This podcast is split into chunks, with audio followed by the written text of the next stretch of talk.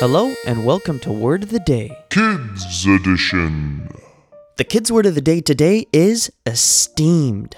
It's an adjective spelled E S T E E M E D. And that's when someone is held in great respect or very admired. To use it in a sentence, here's Finn McCool. Back in Finn McCool land, I have many friends uh, of high esteem. They're lords and ladies and kings and knights and princes, and they're always held in high esteem by others and myself around them. I like having so many people who are uh, friends that have just so much esteem in that in my peer group. I really like it. You know, it's, it, it makes for interesting dinner parties. Thanks, Mr. Finn McCool. And just in case you forgot, the kids' word of the day today is esteemed, spelled E S T E E M E D.